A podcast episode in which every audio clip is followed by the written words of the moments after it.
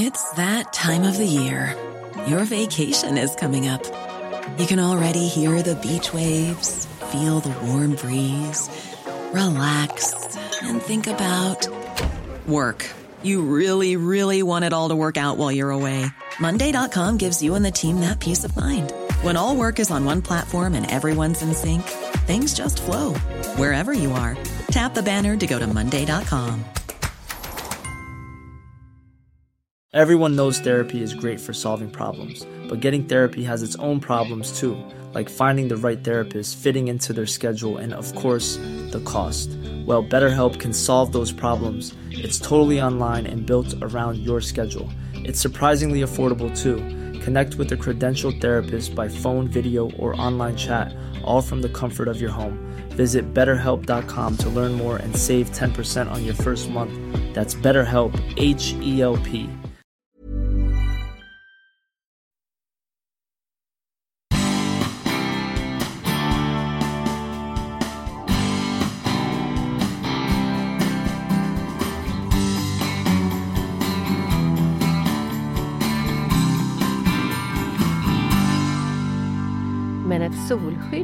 ju bara vara på ytan. Det ska ju bara absorbera solstrålar. Det ska absolut inte, de här ämnena ska absolut inte in i blodet.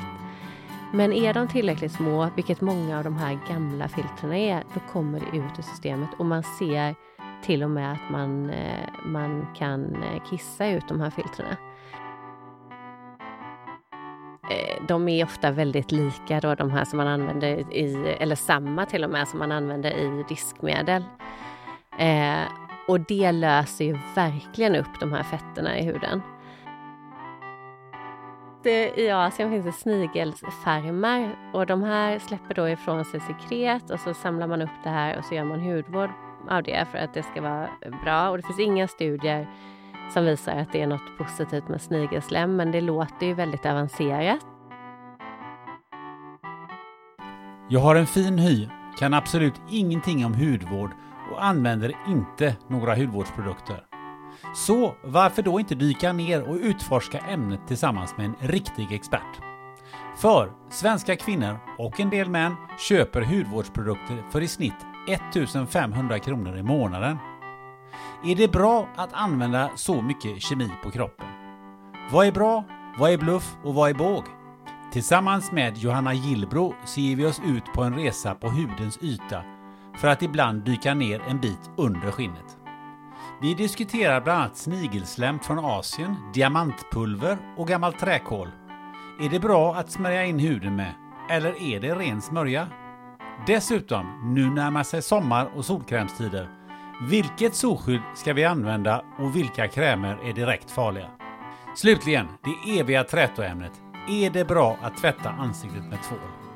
Här kommer hudproffset Johanna Gillbro.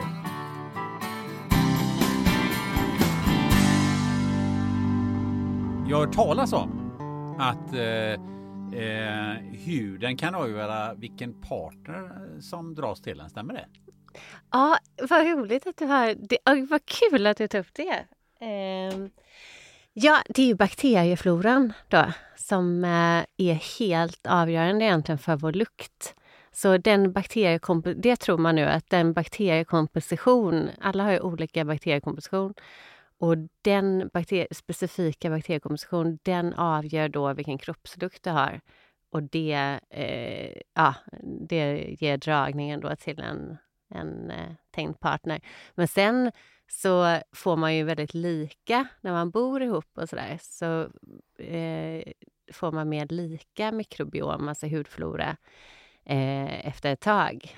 Mhm. Så att man, eh, man dras till de olika lukterna på grund av bakteriekompositionen, men sen så förlikar man sig då. Så det hade varit intressant att kolla på dig och din fru, vilken bakterieflora ni har. Om ni har men sen, då ska man ju i och för sig titta på den innan ni träffades, så det kanske blir svårt. Ja, just det. Eh, Johanna Gillbro, vä- välkommen till podden Spännande möten. Tack så hemskt mycket och så himla kul att vara i Göteborg. Ja, eller hur? Va? Ja, jag, äl- alltså jag älskar Göteborg. Men du är ju Eh, göteborgska ju, Ja, från början. det hörs. Eller hur? du är ju dermatolog. Nej, det är jag faktiskt inte. Är du inte det? Nej, jag har doktorerat i experimentell dermatologi men jag är apotekare i botten. Aha, Ja. Vad, ja, för jag tänkte just eh, ställa följdfrågan. Vad gör en dermatolog? Men det, var Ja. ju en, eh, det var, funkar ju inte då. Nej, precis. För en dermatolog jobbar ju med patienter och det gör inte jag. Utan jag, jag jobbar inom forskningsområdet experimentell dermatologi. Mm. Hur, hur hamnar du inom det här området då? Ja, Eh, det var för att jag eh, redan som när jag var tre år så fick jag en hudsjukdom som heter vitiligo. Som är samma som eh, Michael Jackson hade. Han blekte ju sin hud men han hade ju faktiskt vita fält på huden. Och det är en vanlig hudsjukdom som drabbar ungefär 0,5 till ja, 1 till 2 procent av befolkningen. Lite beroende på vilka länder man, man bor i. Men eh, det är eh, väldigt vanligt och eh, det finns olika sorter av vitiligo. Så den vanligaste är att man får eh, på väldigt symmetriskt. Så har man det på ena knät så har man det på andra knät. Och har man det på ena handen så är det exakt samma distribution på andra handen. Eh, och eh, när jag var barn så, så älskade jag de här vita fläckarna. Det började då när jag var två eller tre på magen. Och sen, som det ofta gör, så får man fler och fler. Och jag hade då på knän och armbågar och fötter och händer och sådär. Och jag tyckte mina föräldrar var helt fantastiska med det. Och vi kan komma in på det hur man som förälder kan, vara, kan bemöta sitt barn med vitiligo. Men mina föräldrar var faktiskt helt fantastiska med det. Att, att de eh, såg det mer som något positivt. Mm. Och jag älskar den här hundrasen dalmatinen och det var min högsta dröm att få en dalmatiner så att jag kunde vara eh, likadan då som min hund. Och, eh, och, och barn frågar ju såklart väldigt mycket vad är det där och jag ju, har ju väldigt starkt pigment så att jag blev ju väldigt brun på sommaren och det var en markant skillnad då med de här vita fläckarna. Men jag upplevde aldrig att det var att det var, att det var någon, någonting som, som var negativt för mig. Utan jag kände mig mer att det gjorde mig unik på något sätt. Hur var det sen när du kom upp i tonåren? Då? Ja, då var det inte lika kul. För då började jag också få mycket i ansiktet. Och, eh, och det, där kände jag att jag började mm, ja, eh, sminka över det som kanske 16-åring och höll på då att försöka täcka det här. Eh, och det, det är väl också, hör väl tonåren till, eh, tonåren till att man inte vill vara unik, man vill vara som alla andra. Och, och där någonstans, 16, 17, 18, där började jag tycka att det var väldigt jobbigt och fick mer och mer pigmentfläckar. Ehm, så att då, redan som 17-åring, så började jag läsa. De, det finns ju inte så mycket forskning på den här hudsjukdomen för man ser det fortfarande som rent kosmetiskt, vilket det är till viss del. Ehm, men det fanns ändå lite forskningsartiklar som jag började läsa och intresserade mig väldigt mycket för huden då. Ehm, och det här ledde till att jag började egentligen prova på dels testa allting som man förskrev för vitiligo. Alltså, det var ju då kortison eller ehm, UVB-terapi, alltså att man solar vissa solarium. Ehm, det fanns en forskargrupp i Uppsala som precis då hade mm, börjat med transplantationer, att man tar hud från en del som inte är vit då och så odlar man upp de här cellerna och så eh, hyvlar man bort översta hudlagret egentligen på de vita fläckarna och sen sätter man till då de, de här hudcellerna. Eh, och jag, gjorde, jag var en av de första patienterna i världen som gjorde den här transplantationen men det, det blev tyvärr bara värre. Och det, mm, den här transplantationsgrejen, det har verkligen inte slått rot. Eh, Det, det fungerar inte riktigt för vitiligo för att när man skadar sig som patient så kommer det oftast en vit fläck. Det, det vet de, alla, alla de som har vitiligo vet att får man ett sår så är det väldigt stor eh, risk då att man får en vit fläck där. Och just det här liksom att hyvla bort huden, det skapar en inflammation som, som man, man får inte tillbaka pigmentet helt enkelt. För vitiligo är ju det är väldigt utmärkande. Ja, och har man det då som du säger i ansiktet eller sådär så, så blir det ju automatiskt att folk vänder sig. Ja. Eller, eller lite, stirrar lite snabbt i alla fall. Sådär. mm, mm, det Eh, det. hur upplevde du det? Ja, jag tyckte att det var just den, och det kan ju vara för att man var tonåring och det kan ju vara att man vad som helst som var annorlunda hade varit jobbigt. Men jag, jag tyckte absolut att det var eh, jobbigt då. Um, vad beror det på? Det beror på det har ju en autoimmun sida. Eh, så att eh, vad man ser är att eh, pigmentcellerna eh, man, man ser ett immunangrepp mot vissa proteiner i pigmentcellen. Eh, och det gör då att de här cellerna eh, förlorar... Alltså pigmentcellen sitter ju... Om du tänker på huden så finns det en mängd olika celler i huden som rör sig hela tiden. Och huden är ju... Man, man tänker ju när man tittar bara på sin hand så här att, att huden är väldigt statisk men inne i huden händer det ju massa saker. Det är en mängd olika celler där som, som producerar massa saker och rör sig hela tiden. Och mm, Då finns det pigmentceller då som eh, puttar ut pigment till omringande celler. De andra cellerna heter keratinocyter egentligen. Och eh, då skadas de här pigmentcellerna så att armarna som... De, pigmentcellerna ser nästan ut som en liten bläckfisk och puttar ut pigment i, i normalfallet. Och om inte armarna finns så kan man inte putta ut pigment och de här armarna förstörs egentligen i vitiligo eh, på grund av den här immunreaktionen. Vad beror den på i sin tur? Då? Är, det, är ja, det yttre faktorer eller är det genetiskt? Eller vad är det ja, det, det, har både, men det har ju en, autoimmunitet har ju definitivt en genetisk koppling. Så, så det, det vet man ju. Men däremot så är det ingen dominant koppling till just vitiligo utan alla autoimmuna sjukdomar är ju ganska sammankopplade. Så I mitt fall till exempel så hade min farmor reumatism. Det är också en annan autoimmun sjukdom. Och min mormor hade diabetes. Så att det här klustret av autoimmuna sjukdomar ser man absolut i, i eh, de här familjerna. Och eh, så här, i dags dato, vad, hur långt har man kommit? Vad kan man göra åt det? Ja, eh, jag började ju forska på eh, vitiligo mm, där, det här är 15 år sedan nu.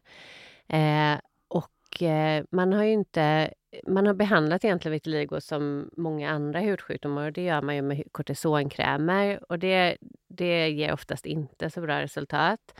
Nu har man eh, sett att eh, man har tittat på en annan kräm som har liknande kortisoneffekt som heter själva mm, krämen heter Protopic eller substansen heter Tacrolimus. Och den kan fungera eh, i vissa fall, inte alltid, men, men det är ändå det man förskriver eh, för vitiligo. Eh, så att eh, det, det, kan absolut fungera, speciellt om man använder det på våren och sen eh, på kvällen och sen solexponerar sig lite på på eh, sommarhalvåret. Då kan pigmentet komma igång. Men det är egentligen det som, som man kan förskriva för vitiligo. sen, sen finns det ju... Vad vi tittade på, det var ju eh, den oxidativa stressaspekten av vitiligo. För att eh, jag pratade ju om den här autoimmuniteten och här vet man inte. Det här är jätteintressant för man vet inte vad som är hönan eller lägget här. För man ser också att i vitiligopatienter så har, har man ökat oxidativ stress, alltså mass, eh, väteperoxid till exempel är ju en fri radikal som är eh, en, en molekyl inblandad i oxidativ stress. Och där såg man att patienter, eller vi såg det eh, i England när vi tittade på det här, att patienter med vitiligo har tusen gånger mer väteperoxid i huden och hela hudkostymen, inte bara vita fläckarna, än normalpopulationen. Så att tänker man så här koncentrationsmässigt så är det millimolar av väteperoxid i eh, vitiligohud jämfört med då mikromolar. Så att kan man, och då börjar vi eh, titta på, kan man då behandla den här oxidativa stressen? Och där vet man inte riktigt, är den oxidativa stressen hönan eller ägget? Är det den oxidativa stressen som gör att du får den här immunreaktionen eller är det tvärtom? Är det immunreaktionen som ger den oxidativa stressen? Eh, men, eh, men där såg vi väldigt fina resultat när man behandlar hela hudkostymen mot den här, bryter ner väteperoxiden, eh, då kan man absolut i många patienter få tillbaka pigmentet. Du säger stress, är det, är det i sin tur en orsak från vanlig stress om man, så, om man så säger? Ja, det där är intressant också. Egentligen har det inte alls med den psykologiska stressen att göra. Mm. För psykologisk stress då är det andra eh, faktorer som är inblandade. Men absolut, det ser man ju också i vitiligo och även i andra, jag skulle säga alla hudsjukdomar egentligen, kopplingen till psykisk stress.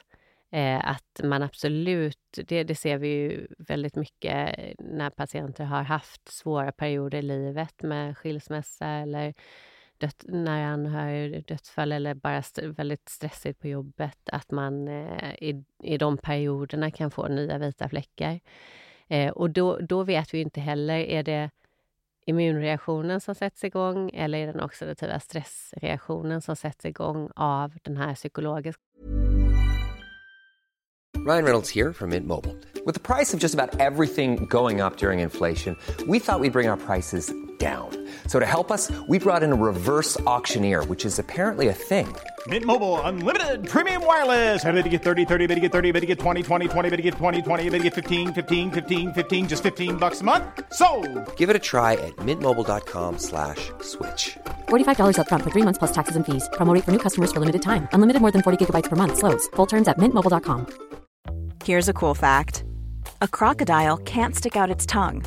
Another cool fact, you can get short-term health insurance for a month or just under a year in some states. United Healthcare short term insurance plans are designed for people who are between jobs, coming off their parents' plan, or turning a side hustle into a full time gig. Underwritten by Golden Rule Insurance Company, they offer flexible, budget friendly coverage with access to a nationwide network of doctors and hospitals. Get more cool facts about United Healthcare short term plans at uh1.com.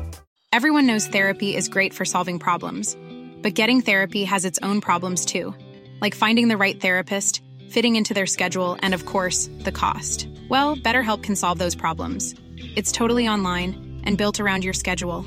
It's surprisingly affordable too. Connect with a credentialed therapist by phone, video, or online chat, all from the comfort of your home. Visit betterhelp.com to learn more and save 10% on your first month. That's BetterHelp H E L P. Stressen.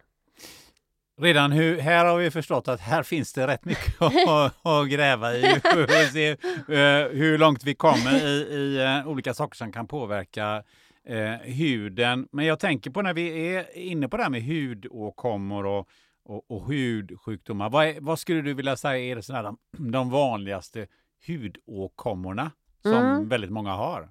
Akne är ju absolut vanligast.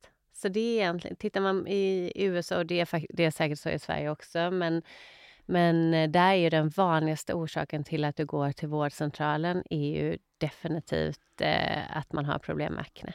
Och eksem kanske? Ja, eksem är också vanligt, men, men akne toppar ändå det i och med att det drabbar nästan alla eh, och speciellt i perioder i livet. Eh, men men eksem är också väldigt vanligt, speciellt här i Sverige. Mm. Och rosacea toppar, går ju också upp på, på listan. Det är ju att man får röda, det kan se lite olika ut, men ofta röda mm, fält eller utslag mest på kinderna.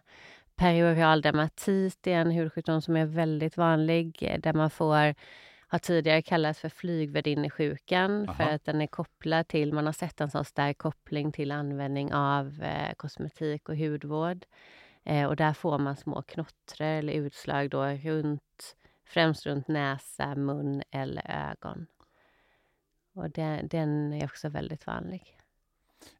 De här grejerna som du har nämnt nu, de låter ju inte jättefarliga, men om vi, vad är de farligaste hudåkommorna som vi, som vi har? Ja, eh, då skulle jag, för individen själv så skulle jag säga hudcancer eh, och speciellt då malignt melanom. Det är ju verkligen farligt. Om vi kommer in på det, vad, vad, hur ser man att eh, här är nog någonting som eh, verkar vara farligt? Eller vad ska man... Ja, eh, ja då eh, ska vi se hur detaljerad man ska vara. Men, men det gäller ju verkligen att hålla koll på sina egna, och det kan ju vara svårt, sina, sina egna leverfläckar.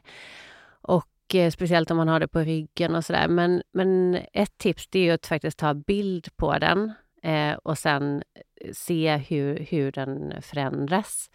Och sen är det ju vissa saker man ska hålla koll på som eh, är den asymmetrisk, man brukar, kalla, man brukar prata om A, B, C, D, E. Mm. Så är den asymmetrisk och inte helt rund, eh, då, då ska man eh, ta en extra titt på den.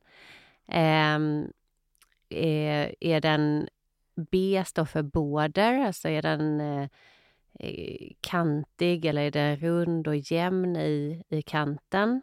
Är, är den då så att den börjar liksom ha flika på? Det är, inte, det är inte heller ett bra tecken.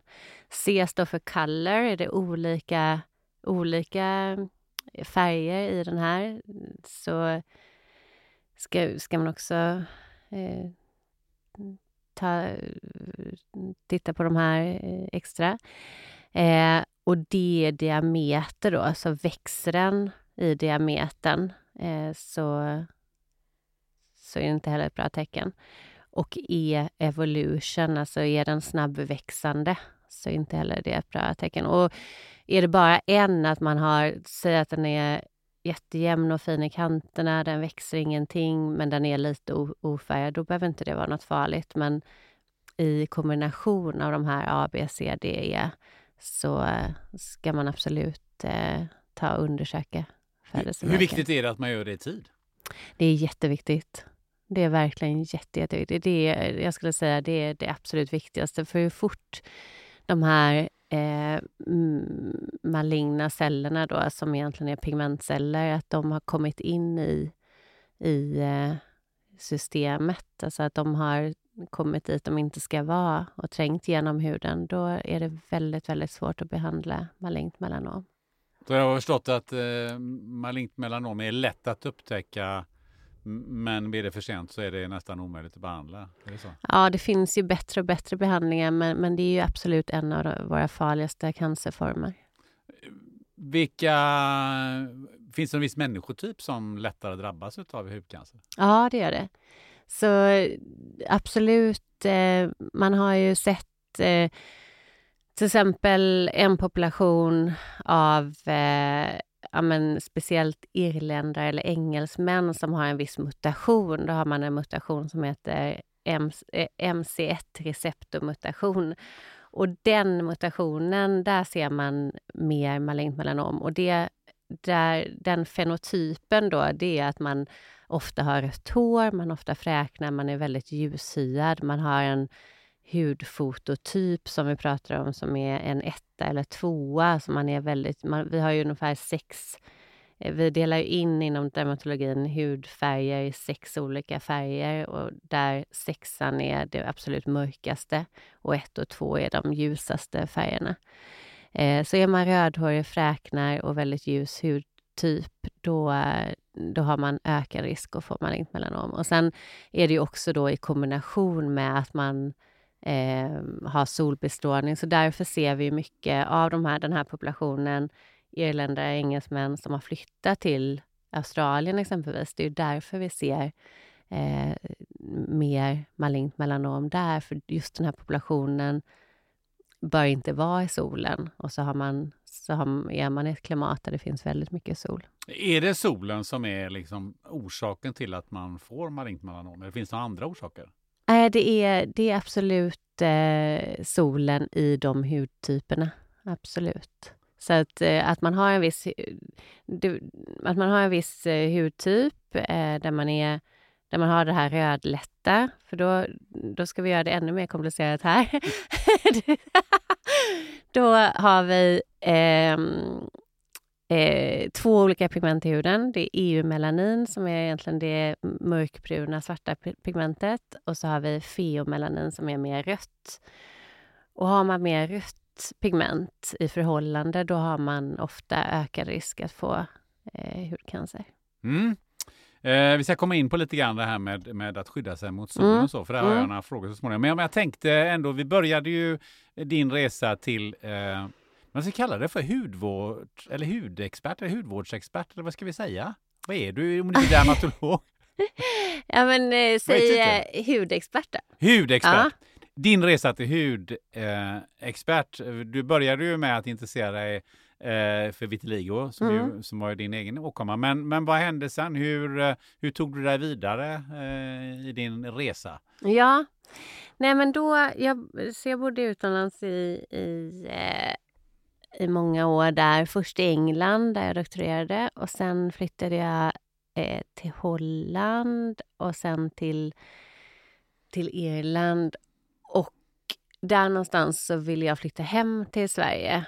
Eh, och eh, då då sökte jag anslag inom vitiligoforskning faktiskt, både på Sahlgrenska och Göteborgs universitet och även eh, i Stockholm. Men, men det är väldigt svårt att få, eh, att få eh, forskningsanslag för den typen av forskning. Så att det gick inte. Och i, i samband med det här så blev jag eh, kontaktad av ett, eh, ett hudvårdsbolag i Stockholm som då skulle bygga eh, ett forskningsinstitut eh, till... Eh, ja. Och, så där började jag arbeta då 2008, så det var ganska länge sedan. Och, eh, eh, och det var ju eh, både, det var ju jättespännande också för man hade ju så mycket resurser som man inte har inom akademin. Alltså det, det finns ju så mycket intressanta saker som man kan titta på när det gäller huden och som kan ha helt... Vi, jag kommer ihåg, eh, vi var nog den första den första i Sverige tror jag som hade en bioprinter, alltså vi bioprintade hud i 3D, alltså att man lägger in hudceller i en, i en, i en printer och sen printar man ut i en gel hudceller som ser precis ut som i den äkta huden. Och så kan man göra massa spännande saker och titta på hur, hur de här cellerna beter sig när man eh, ändrar olika förhållanden och sådär. Så att det var ju väldigt spännande på, på många sätt. Eh, men det som, det som var skillnad ifrån från där jag kom inom dermatologin, där vill man ju alltid... Där, där handlar det om att försöka bota eller behandla en, en hudsjukdom. Och då är det sekundärt. Det är ju egentligen nice to have då, att ja, men det, det är nice to have att det luktar gott eller att det kan förvaras i rumstemperatur eller att eh, den är skön konsistens eller att den inte luktar jätteäckligt och sådär. Men det, är ju, det primära det är ju faktiskt att, att det ska vara det bästa för huden. Och det eh, var väl det som började skava i mig in den, ja, inom en tid där. Att eh, gör vi verkligen det som är det bästa för huden? För att vi fokuserar alldeles för mycket, i min mening, på att det ska lukta gott, att det ska kunna förvaras jättelänge. Det absolut värsta som kan hända egentligen med en hudvårdsprodukt, det är att eh, det, det skulle börja mögla i den. Det, det skulle vara varje hudvårdsbolags mardröm, tror jag. Och, eh, och eh, att man ska kunna liksom frakta det här runt jorden och, så där, och, och att man ska kunna pressa priserna. Och det här gör ju inte alltid att, det, att man, det man gör blir det bästa för huden. Och, eh, och jag... Och så hade vi mm, där någonstans efter några år så börjar man också förstå mer. Jag kommer ihåg jag var på en konferens eh, som egentligen var fokuserad på tarmfloran eh, nere i Paris. Och, och då var det en forskargrupp som hade börjat titta på hudfloran och anledningen till att man inte har tittat på det innan det var för att man inte hade de sekvenseringsverktygen. Man, man hade ingen möjlighet att titta på bakterier på det sättet. Och då och då var det den här forskargruppen som, som såg att det här, är, det här står ju i, i relation till vår hudhälsa, vilken bakteriekomposition vi har. Och det där tyckte jag var så otroligt intressant. Och då började jag tänka, men vad händer med den här hudfloran om den är så viktig för oss? Vad händer med den med alla de här produkterna som vi applicerar på den. För alla produkter innehåller ju... Alla produkter inom, skulle jag säga, inom traditionell hudvård är ju väldigt överkonserverade i och med att det absolut värsta som kan hända är just att det börjar muggla i produkten. Och, och det är ju egentligen det absolut mest normala, speciellt i de här burkarna som man har och är där och fingrar eh, och, och eh, petar med fingrarna till exempel i burkarna. Det, det, man behöver inte vara någon rocket scientist för att tänka vad hade hänt om jag hade i min crème fraîche-burk hemma Eh, stoppat fingrarna i den eller haft den ute på köksbänken och inte stoppat in den i kylskåpet. Det hade ju blivit en, en mögeltillväxt väldigt snabbt. Men det blir det ju inte i hudvård och anledningen till det är att produkterna är väldigt överkonserverade. Och då, och då börjar jag fundera på det där, men vad händer egentligen då med det här hudmikrobiomet när vi applicerar så mycket konserveringsmedel på, på bakterierna? Um, Nej men vad gör den här, all den här kemin, eh, vad gör den med, ja. våran, eh, med våran hud, med ja. våra ytor? För du har varit inne på det, där, där, där bor det väl en och annan bakterie? Ja, Exakt, och precis. Och det jag skulle säga med det var att det finns inte så jättemycket forskning, men vad man har sett det är att dels eh, till exempel, det finns 60, ungefär 60 konserveringsmedel som är listade på de konserveringsmedel som man får använda inom hudvård. Eh, många av dem, väldigt många av dem, är associerade till så kallade adversa reaktioner, alltså bieffekter på huden, irritation, allergiframkallande och så vidare. Eh, så det vet man. Och sen har man ju också sett nu i studier och vi, vi jag har även varit inblandad i, i en studie nu som vi precis publicerade förra året där man ser att konserveringsmedel faktiskt påverkar hudfloran. Eh, och det, den, den första studien där kom ut från en, eh, en, eh, en forskargrupp eh, där man såg att de vanligaste konserveringsmedel som vi använder har negativ effekt på de också, de goda bakterierna. Såklart de onda bakterierna, för vi vill inte att onda bakterier ska komma in i våra burkar. Det ska de döda. Men de tar också kål på de goda bakterierna i huden. Så det var första studien kom ut 2019. Och sen gjorde vi en studie där vi tittade på hudvård utan konserveringsmedel som man hade på ena sidan av ansiktet. Eh, och på den andra sidan så applicerade då de här försökspersonerna eh, traditionell hudvård. Eh, så utan konserveringsmedel på ena sidan och med konserveringsmedel på andra sidan. Och så använde man det i tre veckor och då såg vi att använder man inga konserveringsmedel så fick man en mycket mer diversifierad, alltså mångfaldig eh, bakterieflora. Och det har man sett är, är positivt både i huden och i tarmen att ha fler olika bakteriesorter. Eh, fler olika bakteriesorter säger du och eh, jag har varit inne på det som påverkar huden utifrån som vi ska komma tillbaka till lite grann också. Eh, men eh, kan, kan, kan man se på en hud eller kan du se på en person hur, hur personen mår utifrån hur, du, hur huden ser ut? Eh, Vart jag vill komma egentligen ja. är hur mycket, yt, hur mycket yttrar sig hur vi mår, vad vi äter och så vidare. Hur mycket yttrar det sig på huden? Ja, det där är faktiskt en väldigt... Det här, det här är, är jag tycker det är en superintressant fråga, men det är en väldigt svår fråga egentligen att svara på. För att eh, man har absolut sett att eh, det är också det där att, att man vill gå tillbaka till studier. Vad är det som egentligen är, är eh, man har fastslått? Och, och där man, det man har sett med med... Eh, alltså är man, ah, är man sjuk, då ser man absolut det på huden. Eh, men eh, just med kost och sådär, där har man ju sett att eh, ja, men man har gjort stora studier, till exempel en stor studie i Holland där man tittar på eh, kvinnor, 2000 kvinnor, de, där den ena gruppen äter mer vegetariskt och hälsosamt och frukt och grönt och den andra Eh, eh, gruppen har ätit eh, eh, mycket kött och snacks och inte lika mycket frukt och grönt. Och man ser definitivt skillnad i hur huden åldras. Det har man fastställt. Eh, eh, så att man ser ålderstecken som eh, rynkor, mm, pigmenteringsskillnader, minskad elasticitet och sådär. Det ser man i gruppen som inte har ätit hälsosamt då inom situationstecken. Så, så kost har ju definitivt en, en effekt, men sen är det svårt i...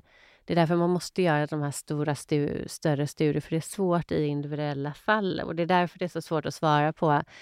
För det sätter sig ju inte alltid på huden, hur, hur vi mår eller hur... Det, så är det. Jag har själv eh, märkt det att eh, att om jag eh, slarvar med kosten, framförallt äter för mycket kolhydrater och socker mm. och så vidare, så, mm. så får jag eksem.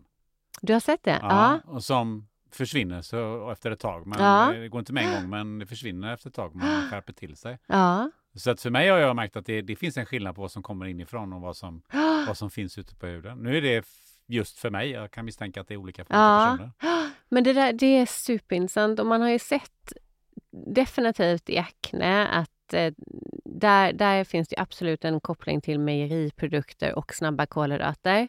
Så tar man bort det så har man eh, bättre chans för, att, eh, för ett bra resultat i behandling. Eh, men också i eksem. Men eksem är lite, lite mer eh, lite svårare, för, för där har man också sett det där med mejeriprodukter. Du, vad, vad sa du mer? Ja, snabba kolhydrater. Ja, ja, det har man också sett absolut att det påverkar. Däremot så eh, har man sett att eh, laktobaciller som ofta finns i yoghurt, eh, det ger positivt resultat i, hos eksempatienter.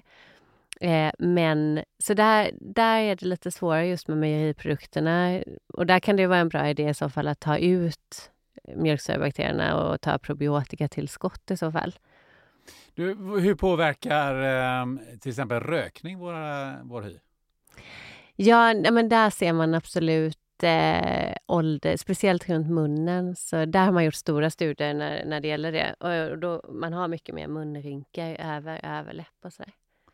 Hur påverkar stress ja, eh, hyn? Det eh, påverkar precis som det påverkar andra organ så påverkar det huden precis på samma sätt. Och där ser man ju just alla hud, hudåkommor, hudsjukdomar egentligen är, är påverkade av stress.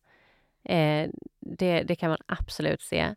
Och, eh, och även till exempel ja, men allting som du ser på huden, eh, kvisslor, finnar, Eh, även eksem som du, som du eh, nämnde. Det, det, stress påverkar ju verkligen. Sen finns det ju mycket som slår ut varandra. Alltså det, det är ju inte alltid bara en, en parameter. Så är du, nu kanske du inte är lika stressad på sommaren, men ofta sommarhalvåret är ofta bra för eh, patienter med eksem till exempel, men även akne och så vidare. Eh, men eh, men, det, men eh, så är det definitivt. Stress påverkar definitivt huden precis på samma sätt som det påverkar andra organ. Och du nämner ju åldrande och rynkor och så, mm. ett antal tillfällen. Mm. Um, varför tycker vi att, att det är ett problem? Alltså varför vill vi undvika ja. rynkor? Ja, och det, det egentligen, varför vill vi det? Jag, jag håller helt med. Jag tycker, jag tycker att vi är i en alldeles för eh, utseendefixerad värld. Så det kan jag definitivt skriva under på. Eh, men sen blir det ofta att man... Det finns ju, jag skulle säga på normal hud, eh, man forskar ju på ja, men på hudsjukdomar som vi har pratat om, eksem, akne och så vidare. Men när det gäller normal hud, de parametrarna som man tittar på, det är ju åldrande. Och det är ju det som eh, som, eh, nej men som, man, som man tittar på även i andra organ. Hur kan man få celler, hur kan vi leva längre? Och hur kan, hur kan vi också få en, en, mer, en, en yngre hud? Men samtidigt, absolut, jag, jag håller med dig. Varför vill vi inte ha rynkor? Det är det som visar att vi har levt. För det, det, verkar ju vara så, om vi är tillbaka till, din, till eh, där vi pratade för en stund sedan här när det gäller eh, hudvårdsindustrin och sådär. Mm. Och Eh, antirynkkrämer är, är ju någonting man gör eh, rätt mycket reklam ja. för. Eh, och, och, då funderar man ju samtidigt så har vi en, en eh, hy som ju naturen har gett oss eh, och som vi har haft eh, sedan miljontals år eller hundratusentals Ja. år tillbaka i, i tiden. Ehm, och eh, eh, det jag funderar på är ehm, hur ska vi då behandla huden på bästa sätt? Mm. Om du lite som du antydde att det, det finns mycket kemi som vi kanske inte ska använda och Ja. vi ska inte stressa. Men, men hur ska vi göra för att, för att behålla vår fina hud? Mm, ja. Eh, bra fråga. Nej, men eh, det är precis som du säger att vi är inte... Vi, vi har haft hundratusentals år på oss att, att utveckla eh, vad fina hud. Sen är det ju så att det är massa parametrar som man, som man behöver ta i beaktning. Som till exempel, vi pratade lite innan du och jag om vad är skillnaden mellan män och kvinnor. För det har jag ju hört väldigt många män som säger att Nej, men jag, jag har aldrig använt en hudvårdsprodukt. och jag har aldrig, och den är så, min hud har, den är så fin. Eh, och börjar, börjar man använda krämer då, eh, det är då man får problem och så vidare. Men där har vi, vi har ju dels lite skillnad mellan män och kvinnor i huden. Så män har ju mer talgproduktion, alltså mer sebum som då eh, lägger sig lite som en hinna och inte släpper ut så mycket vatten, för det är det som vi vill, vi vill åt. Vi vill behålla så mycket fukt som möjligt i huden. Och sen så har ni lite tjockare hud och det gör också då att fukten håller sig eh, bättre i huden. Och det, där har vi en skillnad mellan män och kvinnor. Så att i och med att vi bor här i Skandinavien så är det faktiskt en god idé just speciellt på vinterhalvåret och kanske speciellt för kvinnor att återfukta huden, att hjälpa till att återfukta huden. Eh, och så som vi lever också, vi, till exempel tittar vi på vintern så lever ju vi i ett eh, varmt, torrt inomhusklimat som drar ut fukten från huden. Och sen går vi ut och så är det kallt och torrt och så drar det även ut fukten i huden. Så att beroende på hur vi, hur vi lever idag, vi lever ju inte längre på savannen, så kan det vara en bra idé att, att investera i en återfuktande kräm. Och då är det två grejer som man ska tänka på där. Det är att ha en kräm som dels har fett i sig, som då eh, ger den här hinnan som och gärna som efterliknar hudens eget talg.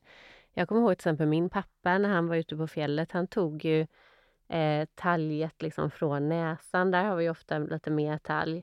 Och så smörjde han in sig eh, eh med det då i resten av ansiktet. Och det är egentligen en ganska bra strategi. Det är ju det vi också vill åt med krämer. Att försöka att använda de ämnena som finns redan i huden. Så det är det. Det ska vara fett och gärna då hudäget. Och sen eh, fuktbindande molekyler som till exempel karbamid. Det är ju egentligen ett, det är ett urinämne. Det finns ju i vårt urin.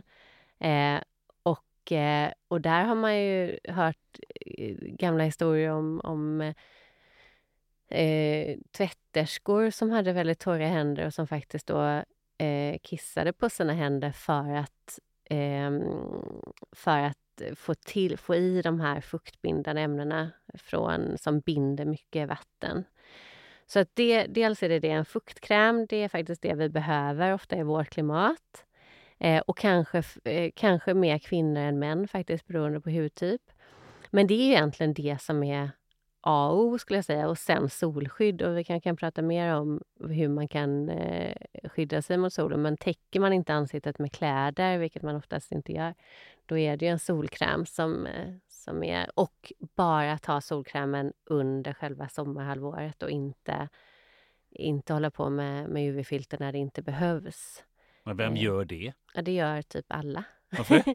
ja, för, för det, där har man haft, det är också skulle jag säga mycket marknadsföring att man har dagkräm, en dagkräm och en nattkräm och dagkrämen då, för då säljer man ju två produkter och dagkrämen innehåller då UV-filter för att skydda men till exempel här i Göteborg i november, det finns knappt någon UV-strålning alls. Så att det är helt onödigt. Det kommer inte göra någon negativ effekt på huden, den UV-strålningen överhuvudtaget. Varför är det så mycket negativ effekt med solstrålning? För det är ju också någonting som vi har fått på oss i, ja, så länge vi har varit människor så har vi fått sol på oss och inte sjutton har vi sprungit omkring på savannen med, med solskydd. Nej. Eh, varför, ska vi ha, varför ska vi ha det? Jag använder det väldigt, väldigt sällan. Ja. Ska jag säga. Ja. Till exempel. Men, och och det, det handlar ju om... Eh, jag menar, pigmentet skyddar ju verkligen. Så att när, och, har vi mörka hudtyper så skyddar ju det hundra gånger mer eh, pigmentet i sig mot solen än, än en, någon som har ljus hudtyp. Så, så där, det, det beror på vilket pigment du har. Så att om jag är... Eh, jag blir brun fort. Ja. Eh, solbränd fort.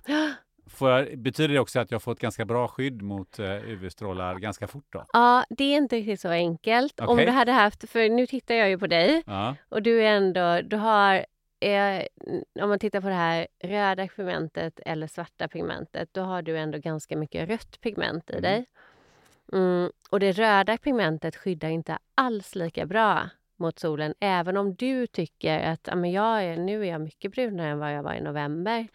Men det är ändå rött pigment. Eh, och det skyddar inte lika bra som det här svarta pigmentet. Jag brukar bli kolsvart efter ett tag. I, Du- du blir det? I ansiktet, ja. Ah, okej. Särskilt i ansiktet. Ja, ja, men nu ser... Nu, Nu är jag bara du, i början Ja, av min resa. exakt. Ja, men då, då kanske jag ändrar mig lite. Då. Om du får den här bruna färgen med EU-melanin, ja, men då skyddar det mer än, än, eh, än om du har feomelanin. Men sen så är det ju alltid så att man inte ska, ska bränna sig. Så att eh, där, där får du ju tänk, känna själv, liksom, är det någonting som kliar eller du bränner det. Det är ju aldrig bra för huden att utsätta sig för en sån irritation som det Men blir. har det bara med hudcancer, eh, cancer, malignt melanom att göra? Eller finns det andra saker som, som är dåliga för hyn om man utsätter sig för Ja, nej, sen är det, förutom det så är det ju främst faktiskt eh, mer eh, kopplat till estetik, alltså vad solen gör. Och om inte du är bekymrad över det så, så lägg ner det.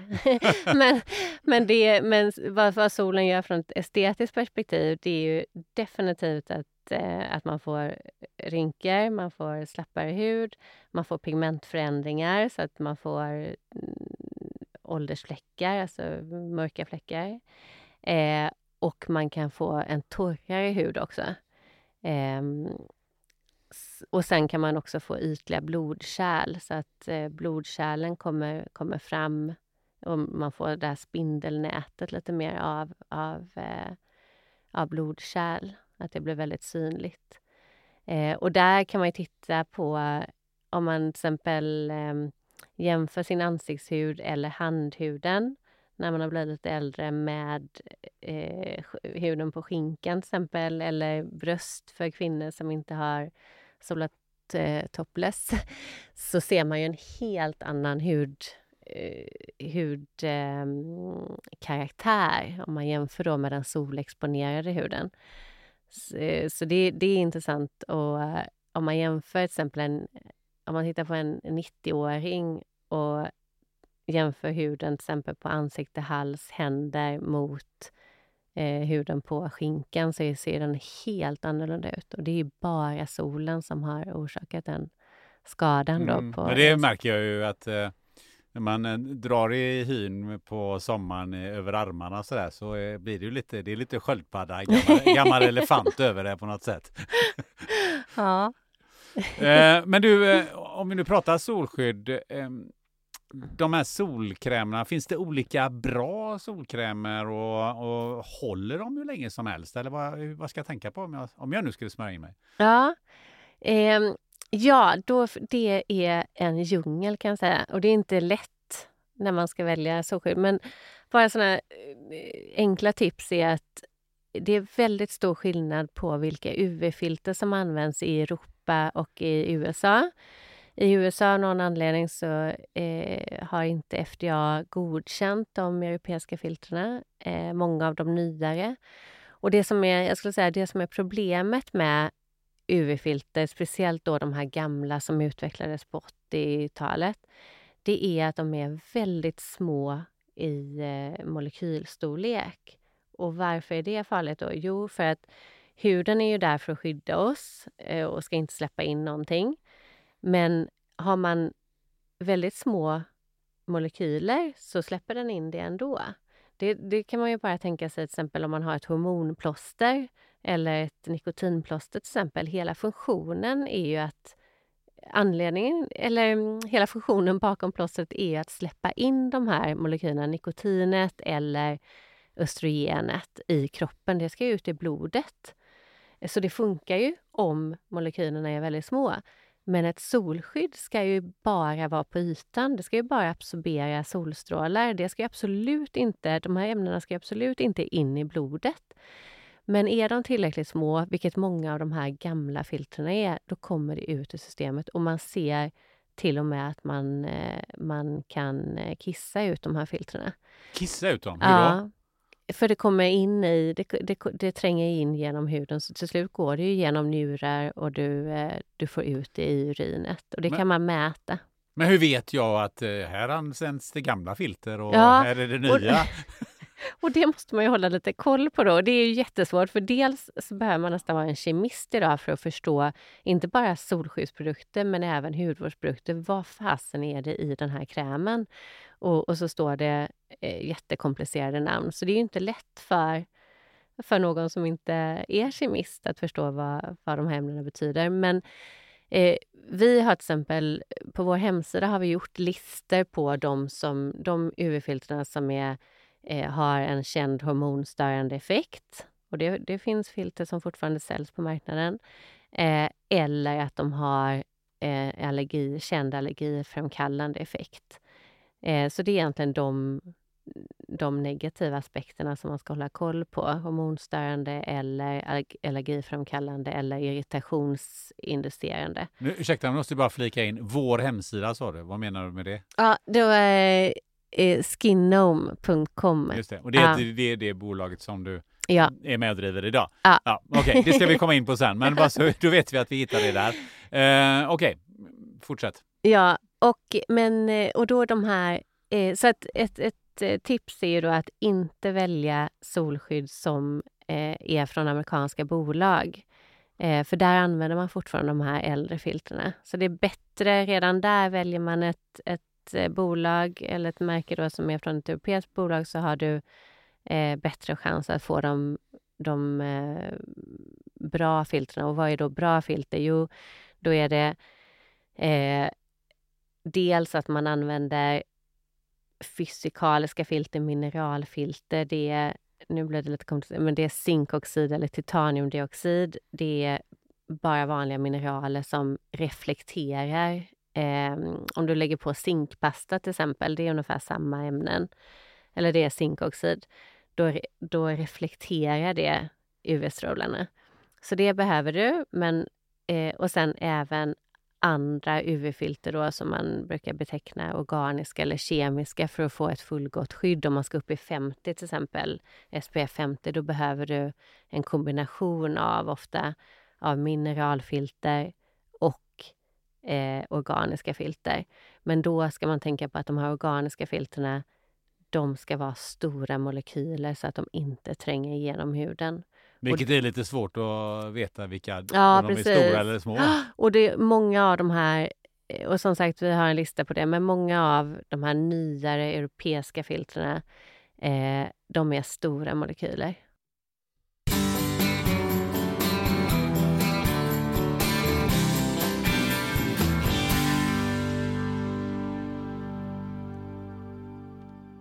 Väntar du eller någon i din närhet barn? Ja, då kanske ni har funderat på om det finns en sannolikhet att fostret har en kromosomavvikelse. Porrens sponsor Life Genomics erbjuder Harmony NIPT, ett genetiskt fostertest med väldigt hög precision för att upptäcka de vanligaste kromosomavvikelserna.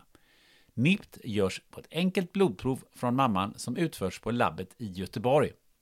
Gå in på hemsidan fostertest.se och läs mer. På fostertest.se så hittar du också din närmaste vårdgivare som erbjuder NIPT-test. Life Genomics erbjuder även andra tester som covid-19 PCR inför exempelvis din resa eller andra möten. Dessutom erbjuder Life Genomics ett kvantitativt antikroppstest för covid-19 som påvisar aktuell immunstatus. Mer information hittar du på lifegenomics.se. Tack Life Genomics!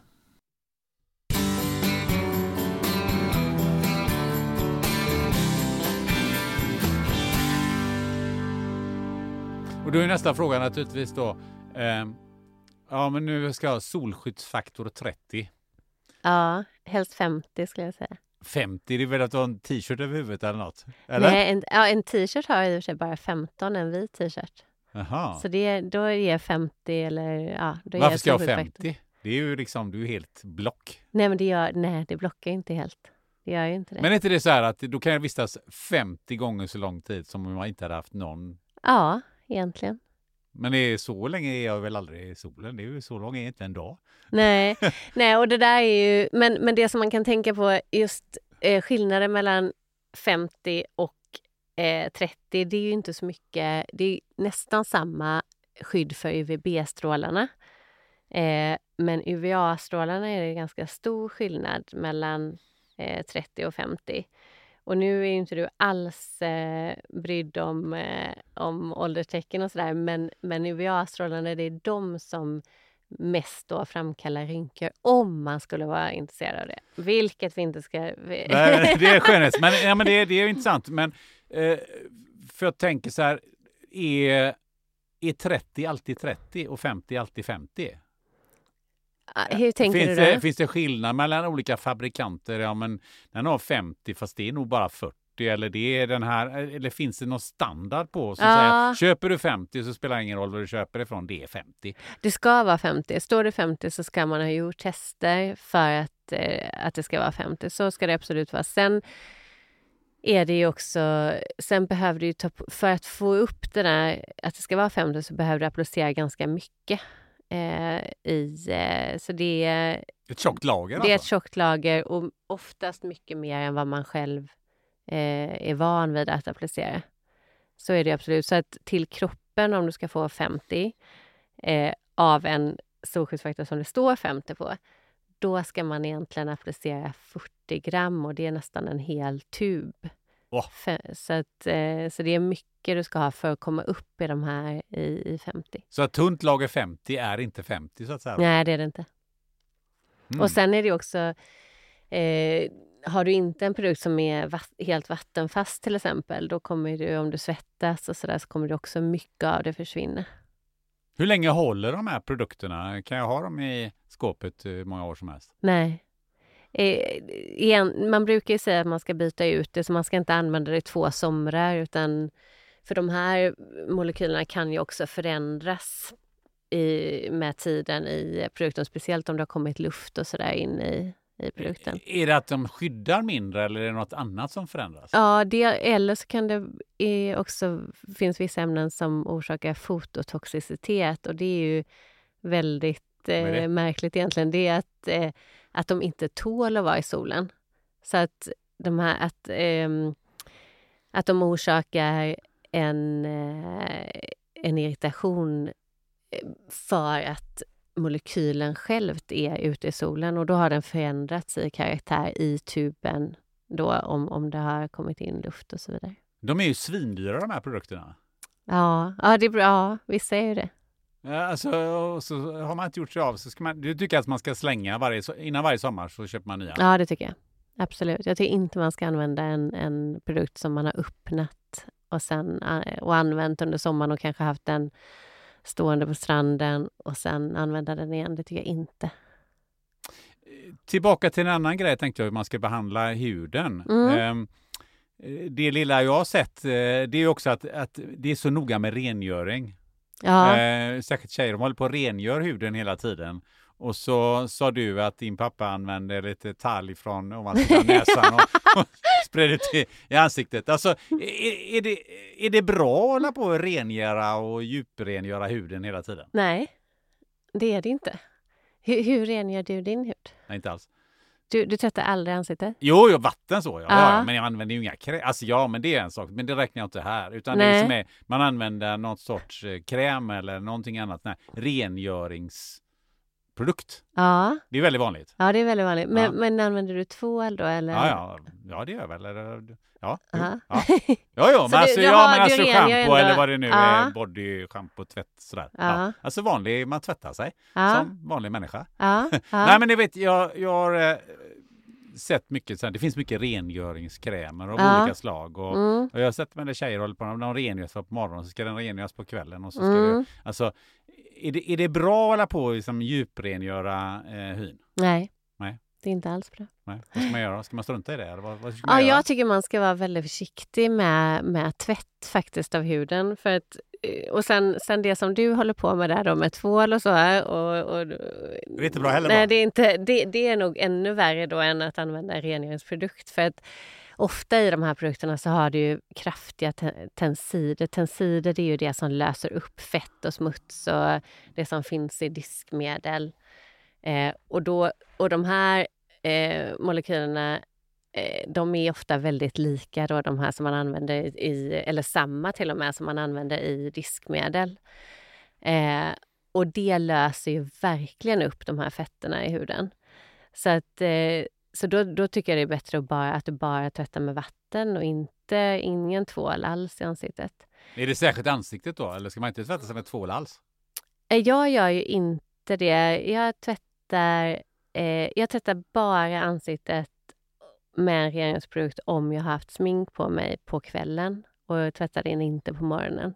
Och rengöringsprodukt är i det här fall lika ställt med tvål eller whatever? Nej, det här är, den, den som jag använder är väldigt mild. Eh, en rengöringsprodukt som är väldigt mild och innehåller lite lera för att eh, mekaniskt ta bort eh, smuts.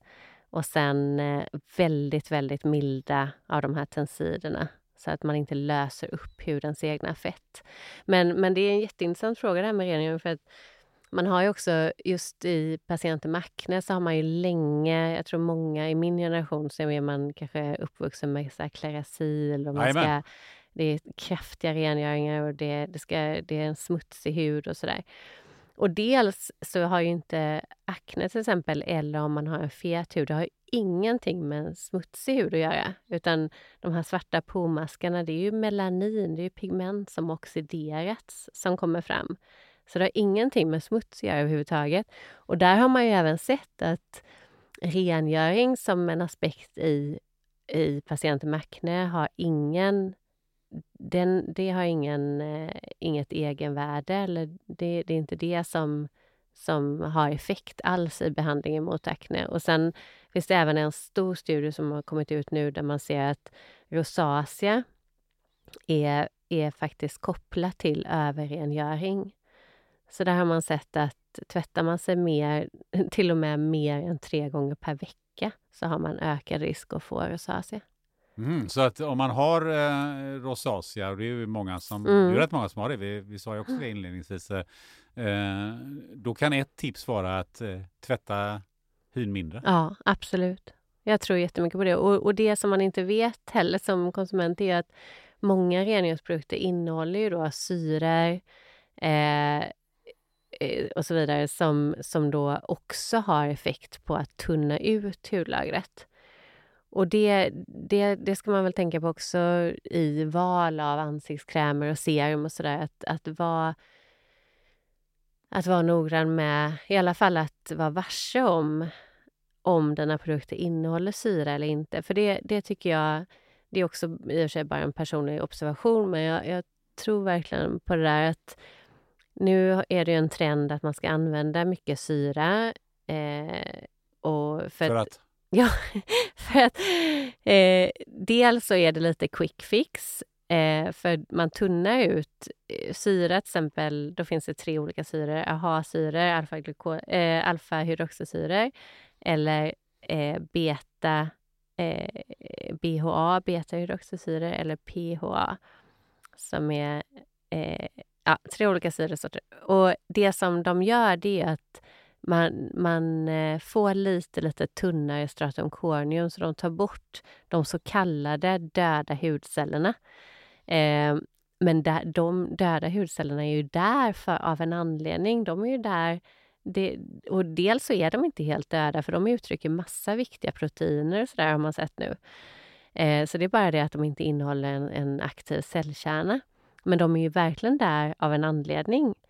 Eh, men slipar man bort lite av de här cellerna, då, då är det många som upplever att man får, för ljuset reflekterar lite annorlunda och man får mer då glow eller lyster. Eh, men håller man på med det här för mycket så upplever jag i alla fall att jag träffar många kvinnor som hållit på med det här, använt många av de här produkterna, kanske tyckte att eh, produkterna faktiskt fungerar för att de får lite finare lyster. Men det ger långsiktigt en negativ effekt. För Håller du på att slipa bort det här hudlagret då har du också ökad risk för att andra ämnen som egentligen inte ska vara i huden kommer in och ger ökad irritation och så vidare. Så, att, eh, så, så det, det tycker jag man ska vara väldigt försiktig med och kanske också föräldrar med tonårsdöttrar att, eh, att ha lite koll på vad det är för produkter eh, som, som tjejerna använder. Sen förekommer ju det här med olivoljor och botaniska extrakt. Ja. Det är också sådana uttryck. vad, vad, är, är det bra eller dåligt? Ja, ja det är också... Alltså den här, den här världen är ju... Du håller ju väl på med marknadsföring och reklam och sådär. Och det är ju... Eh, det finns ju... Det finns ju ingen annan värld som jag upp, upptäckt som där man kan eh, eh, ja, där man kan komma ut med, med så mycket eh, konstiga saker som säljs. Som till exempel, nu sa du botaniska extrakt och olivolja. Men eh, det finns ju också någonting som är jättepopulärt och har varit populärt länge, snigelslem. Snigelslem? Snigelslem, ja. Okej, okay. är Man det bara att gå ut och ta en, eh, någon mördarsnigel och gnida i ansiktet eller vad? Nej, då finns det i Asien finns det snigelsfarmar och de här släpper då ifrån sig sekret och så samlar man upp det här och så gör man hudvård av det för att det ska vara bra. Och det finns inga studier som visar att det är något positivt med snigelslem, men det låter ju väldigt avancerat. Och det, och, och det finns diamantpulver som ska ha uh, bra effekter. Då? Ja, då är, då är det ju diamant som han har malt ner och så är det, så är det som pulver. Och det var svindyrt ja. Ja, det, det är dyrt. Men man använder ju väldigt, väldigt, väldigt lite. Och sen guldpartiklar, samma sak. Eh, hudvård med guld för att kunna ta ett, eh, ett, eh, ett pris. Eh, eller eh, ingredienser som, har, som man associerar med någonting. Alltså, alltså, om, du, om du ser en aprikos på framsidan så tänker du åh, jag får en aprikos, jag får en persik, eller persika, en persikohud eller eh, det finns ofta i manlig hudvård så, så har man då rengöringar med, med char, alltså charcoal, vad heter det på svenska nu? Det är väl... Kära eller vad är det? Ja, uh, charcoal. Nej men gud, charcoal. Kol. Kol. Ja, kol. Ja, ja precis. Kol. Kol. kol är det såklart. Ja. Och det... Och det är ju någonting som kanske känns manligt, liksom att ja, men jag har min regeringsprodukt med kol. Eller jag var med för många år sedan i, i en produktutveckling där, där marknadsföringsavdelningen absolut skulle ha ett extrakt av ett träd som växte på den afrikanska savannen som eh, såg ut... Ja, mm, det, ni kan googla upp det, det heter babao, men det, det, det, det har väldigt eh, manlig eh, karaktär, det här trädet. Då. Och det, det finns ju ingenting i det här extraktet som skulle ha någon positiv effekt för huden men den, det såg ju väldigt manligt ut, det här trädet att ha på, på eh, förpackningen. Så, att, eh, så jag skulle säga nej, botaniska extrakt och eh, olivolja har inte någon positiv effekt för huden. Och det är väldigt mycket i hudvård idag som inte har positiv effekt för huden, som bara är där i ren marknadsföringssyfte. Och inom industrin så finns det ju ett begrepp för det här. Man pratar om story ingredients och det, det, eh, det är just det att man lägger till ingredienser som har en bra story och som säljer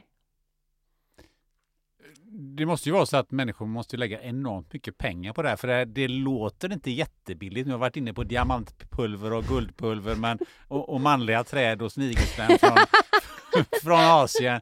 Det, det, låter inte som att det liksom är, är 49,90 per tub. Nej. Hur mycket fint. pengar lägger vi på, eh, på sånt där ungefär eh, årligen? Kvinnor? Ja, Eh, ja, det finns ju sådana siffror att hitta, men jag har, jag har sett siffror på eh, genomsnittskvinnor... Ja, just det. Jo, jag har sett siffror på att genomsnittskvinnan i Sverige som är hudvårdsintresserad, så, så där, där kommer det väl en aspekt till det, men att man lägger 12 till 1500 per månad i hudvård. Det är rätt mycket. Det är mycket. Är, vi lite fintade då? Ja, till, till mångt och mycket så är vi ju det. Och jag, jag, jag har blivit, och det var en, en anledning till att jag skrev eh, boken om huden. Som heter? Hudbibeln. och det, det var för att jag var så, blev så fascinerad också över att vi jag träffat så många som jag tycker är så kloka personer och smarta personer som ändå eh, när det kommer till hudvård så, så tror man på så mycket som, som är, kan vara helt absurt. absurt. Varför är det så? Jag tror att dels är det hur hela industrin är uppbyggd, att det finns inte så mycket objektiv forskning. Eh, så det finns inte så många som kan slå hål på de här myterna som man, som man eh, som uppkommer liksom från industrin. Och sen eh, så handlar det nog om att man, man har ju alltid velat kanske göra det bästa för sitt... Det, vi har ju kanske som människor en drivkraft i att vilja vara vårt bästa jag. Och man, eh, man eh, sätter mycket tillit då till hudvården, att det kan få fram vårt bästa jag, då, då finns det nog stor chans att man lägger sina pengar där. För det är väl kanske så att eh, vi har under många, många århundraden, det här är inget nytt på för nu, Nej. så har just eh, hyn varit någonting, vårt uttryckssätt. Ja, exakt. Och så är det ju verkligen, att det är ju så... Vår hud är ju många gånger vårt visitkort utåt. Det är det man ser först. Varför är de så dyra de här produkterna då? Ja, dels så... eh, Det beror också på hur, hur man eh, producerar hudvård. Eh, Det blir dyrt med snigelslem Ja. som man importerar från en, Ja. en farm i, i Asien. Ja. Men i, vad jag vill komma är ju egentligen, eh, är vi lurade här också? Tjänar man väldigt mycket pengar i, i den industrin? Ja, men det, det, är, det gör man ju. Eh, och speciellt när man har eh, inom traditionell hudvård att man kan man producerar otroligt många produkter som man sen kan hålla i lager väldigt länge. Och, och att inte det har synats, det kan inte jag förstå. Att på, en, på vilken livsmedelsprodukt som helst så ser du produktionsdatum, utgångsdatum. På en hudvårdsprodukt så ser man inte det, utan man ser bara en liten burk, öppnad burk. Det heter open jar symbol. Och där ser man att det står sex månader eller tre månader. Och det innebär då att den här produkten kan du ha tre månader eller sex månader från att du har öppnat den, eller tolv månader. Mm, och, eh, och man har ingen aning som konsument om den här producerades 2017 eller 2022. Eh, och det gör ju att, att man eh, att det blir väldigt billigt att producera de här produkterna och kunna ha dem väldigt länge i lager och så vidare. Och så tar man bra betalt. Mm. Precis. Ehm, med, med det som bakgrund så skrev du ju Hudbibeln. Mm. Mm. Kan du bara berätta kort om den? Ja, för det, det var väl det jag... Eh, mina år i hudvårdsindustrin, att jag insåg att det, det är så lite... Det finns så lite kunskap och det läggs ändå, precis som vi har pratat om, så otroligt mycket pengar. Eh, och det, det finns ju egentligen nästan ingen litteratur. Jag menar, inom, inom hälsa så, så kommer det ju upp, och i kost och hälsa och eh, personlig utveckling och, och ja, men vår hälsa i allmänhet så, så varje år kommer det, upp, kommer det ut åtskilliga böcker. Men inom huden eh, och hudvård som vi ändå lägger väldigt mycket tid och kraft och pengar på, så finns det ingenting. Det finns ingen kunskap eller oberoende eh, kunskap. Och då, så, då kände jag att jag ville skriva och jag trodde aldrig att någon... Jag visste inte vem som skulle läsa den men samtidigt så blev jag också kontaktad då av Stockholms universitet som ville eh, ha mer eh, ja, men fanns det möjlighet att starta någon eh, inom deras kemiska avdelning en kurs där man kunde lära sig att göra hudvård. Eh, och inte ens... Det, I Sverige finns det ju ingen som, som kan nästan formulera hudvård. Som när vi, eh, ut, när vi startade Skinom så eh, rekryterade vi kemister från Paris för att, eh, för att utveckla hudvården.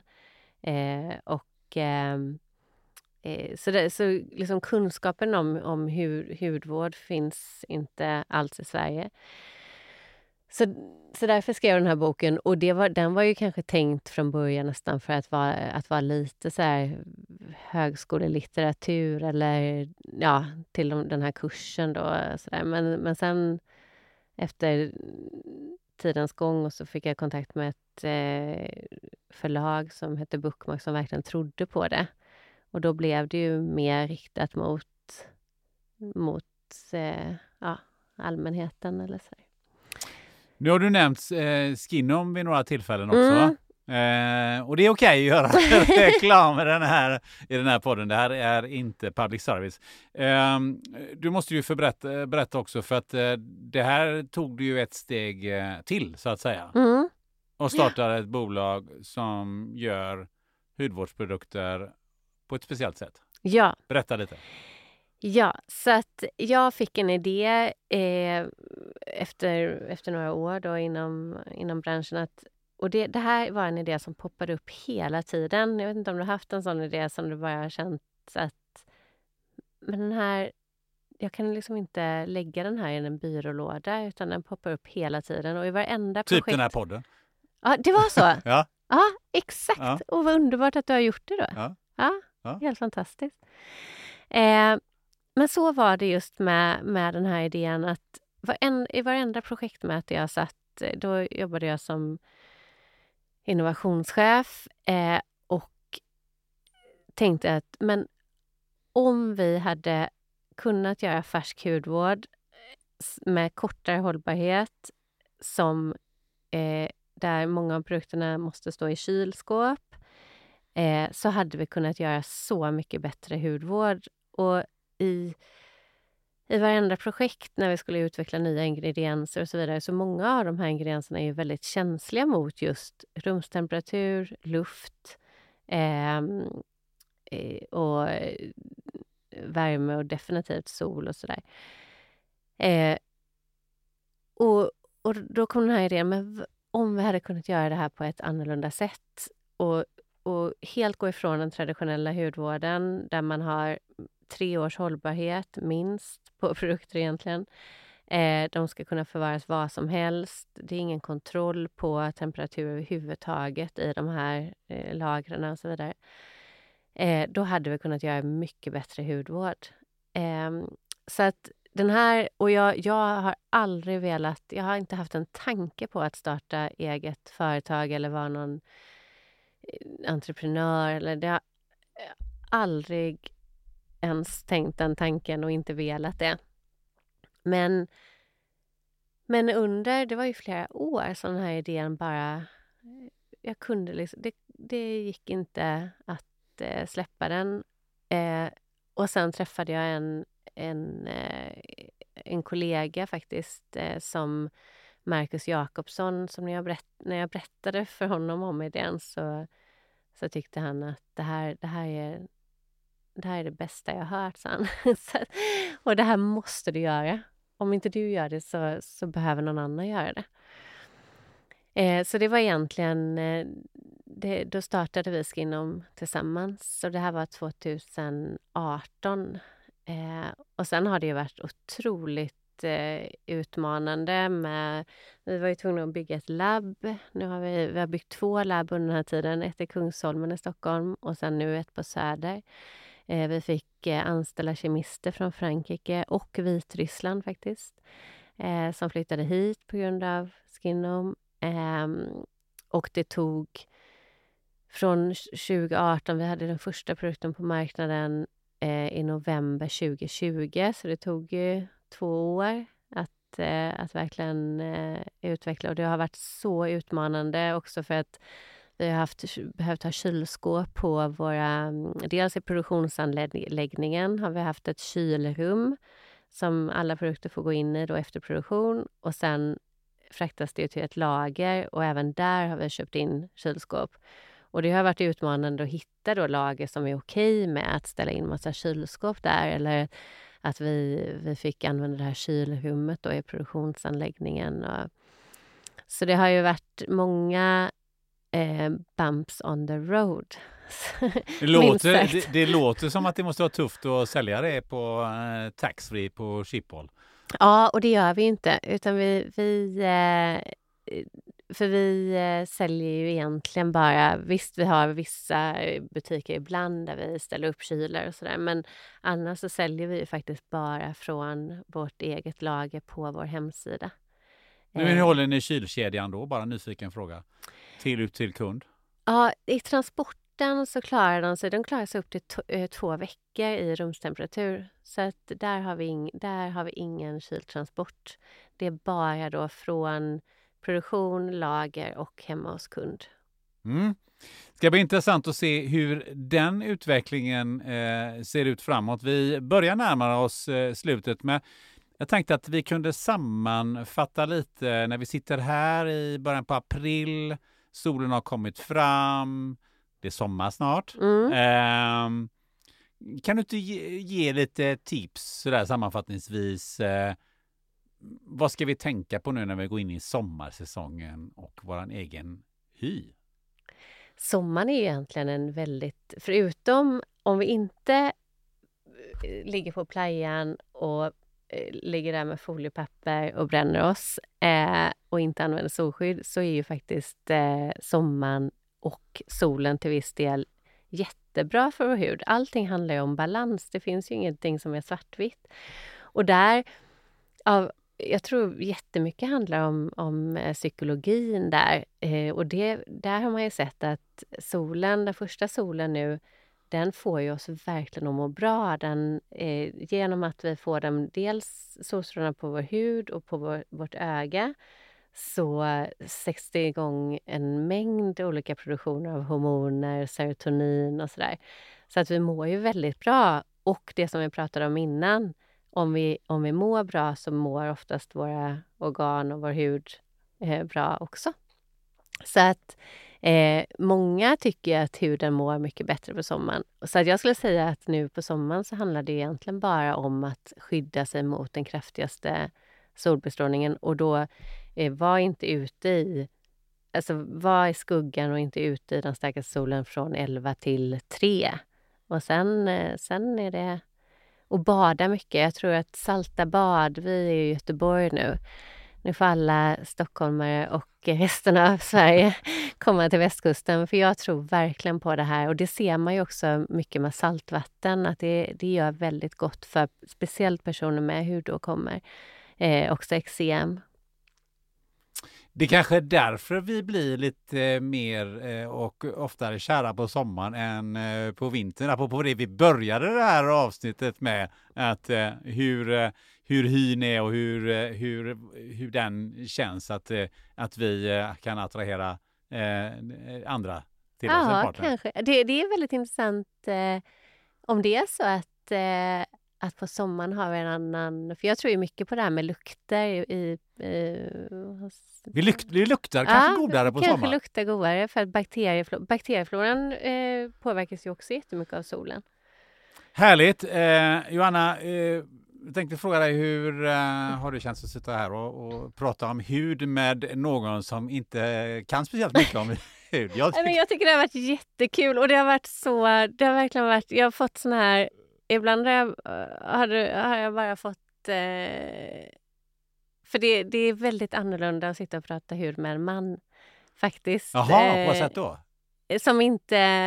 För normalt Som inte sett... fattar något. Nej men i, i poddar så som jag varit med om med i, då är det ju oftast eh, oftast eh, antingen hudhälsopoddar och så här, och det, det drivs ju oftast av kvinnor.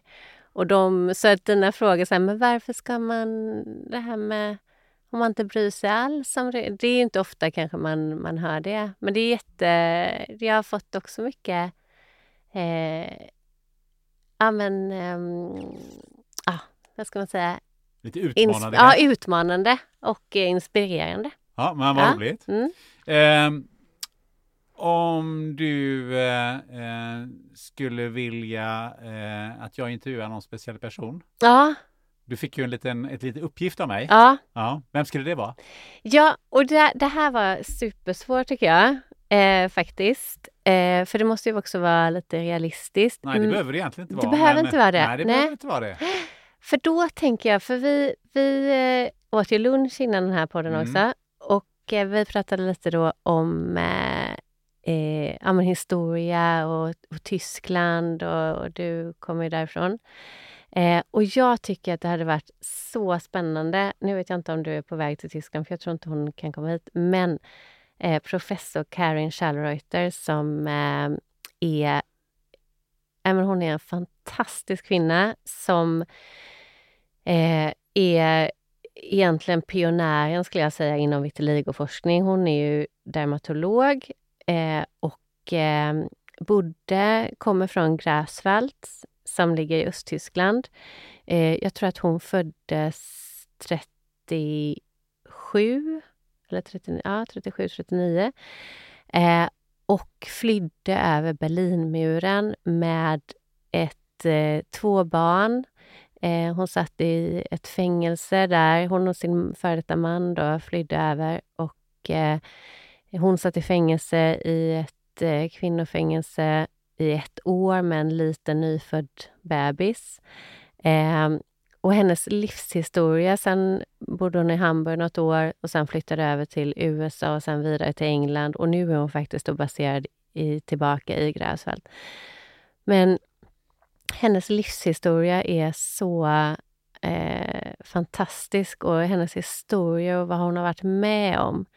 Eh, henne skulle vara fantastiskt att, eh, att, tror jag, att lyssna på. Mm. Eh, Vilket, eh, vilket spännande tips och lite anknytning som du säger till, Ja. till min egen bakgrund. Eh, Men det får jag ta och, och, och kolla upp lite mer. Ehm, nu ska du som sista fråga få berätta om man vill ha tag på dig. Mm. Var eh, får man det? Eh, hur kontaktar man dig om man kanske vill ha något föredrag eller eh, Ja. något sånt? Då kan man kontakta mig. Jag finns på LinkedIn och Instagram. Och då är det bara Johanna Gillbro. Så det går jättebra. Eh, ja, det, det, där, där får man ta på mig. Eller... ehm, Via ditt bolag?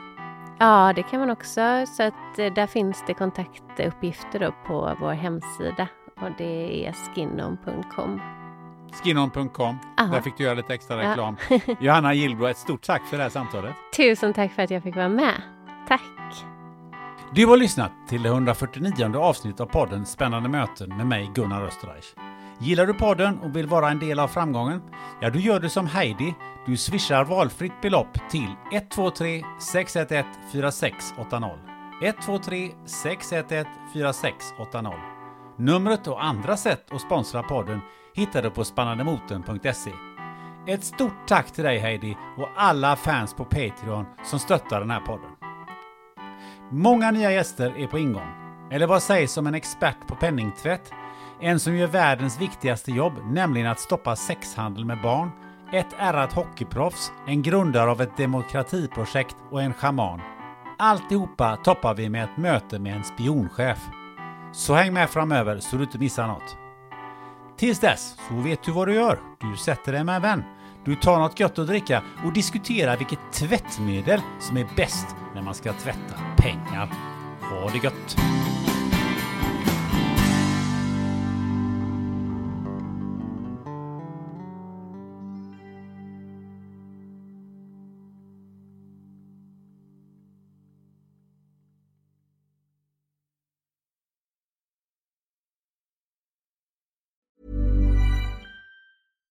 Even when we're on a budget, we still deserve nice things. Quince is a place to scoop up stunning high-end goods for 50 to 80% less than similar brands. They have buttery soft cashmere sweaters starting at $50, luxurious Italian leather bags, and so much more. Plus, Quince only works with factories that use safe, ethical, and responsible manufacturing. Get the high-end goods you'll love without the high price tag with Quince. Go to quince.com/style for free shipping and 365-day returns. Imagine the softest sheets you've ever felt. Now imagine them getting even softer over time. That's what you'll feel with Bowl and Branch's organic cotton sheets. In a recent customer survey, 96% replied that Bowl and Branch sheets get softer with every wash. Start getting your best night's sleep in these sheets that get softer and softer for years to come. Try their sheets with a 30-night guarantee. Plus, get 15% off your first order at bowlandbranch.com. Code BUTTERY. Exclusions apply. See site for details.